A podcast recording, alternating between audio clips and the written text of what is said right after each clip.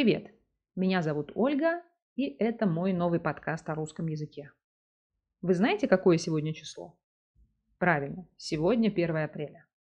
По-моему, 1 апреля – прекрасный день, чтобы начать что-то новое. Да, самое время начать что-то новое, и я решила начать этот подкаст.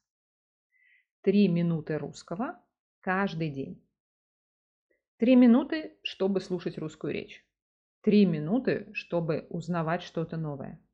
Три минуты, чтобы запоминать новые слова и конструкции. Короче, три минуты, чтобы улучшать свой русский язык. Э, по-моему, это прекрасная возможность использовать три минуты жизни максимально эффективно. Итак, три минуты – это много или мало? Вы думали об этом? Э, вообще, что мы можем сделать за три минуты? Мы можем написать и отправить имейл. Мы можем позвонить маме и узнать, как у нее дела. Мы можем прочитать вслух целую страницу. Мы можем выпить чашку кофе. Мы можем помыть посуду. Мы можем полить цветы в квартире. Э, мы можем заказать пиццу. За три минуты мы можем пройти 200 метров или пробежать 450 метров.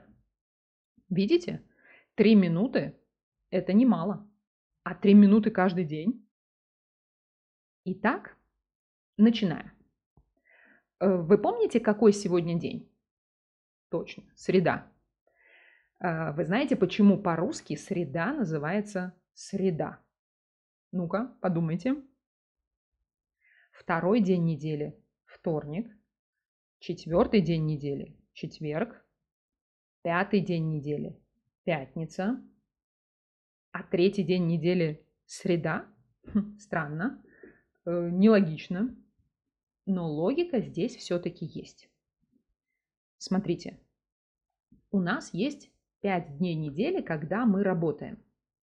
Понедельник, вторник, среда, четверг, пятница.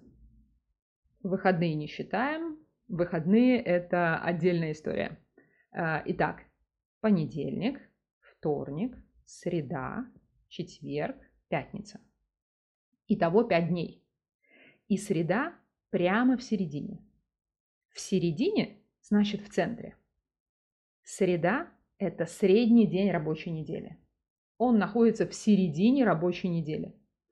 Оказывается, все просто. Ну что, хорошей вам среды, и до встречи в четверг.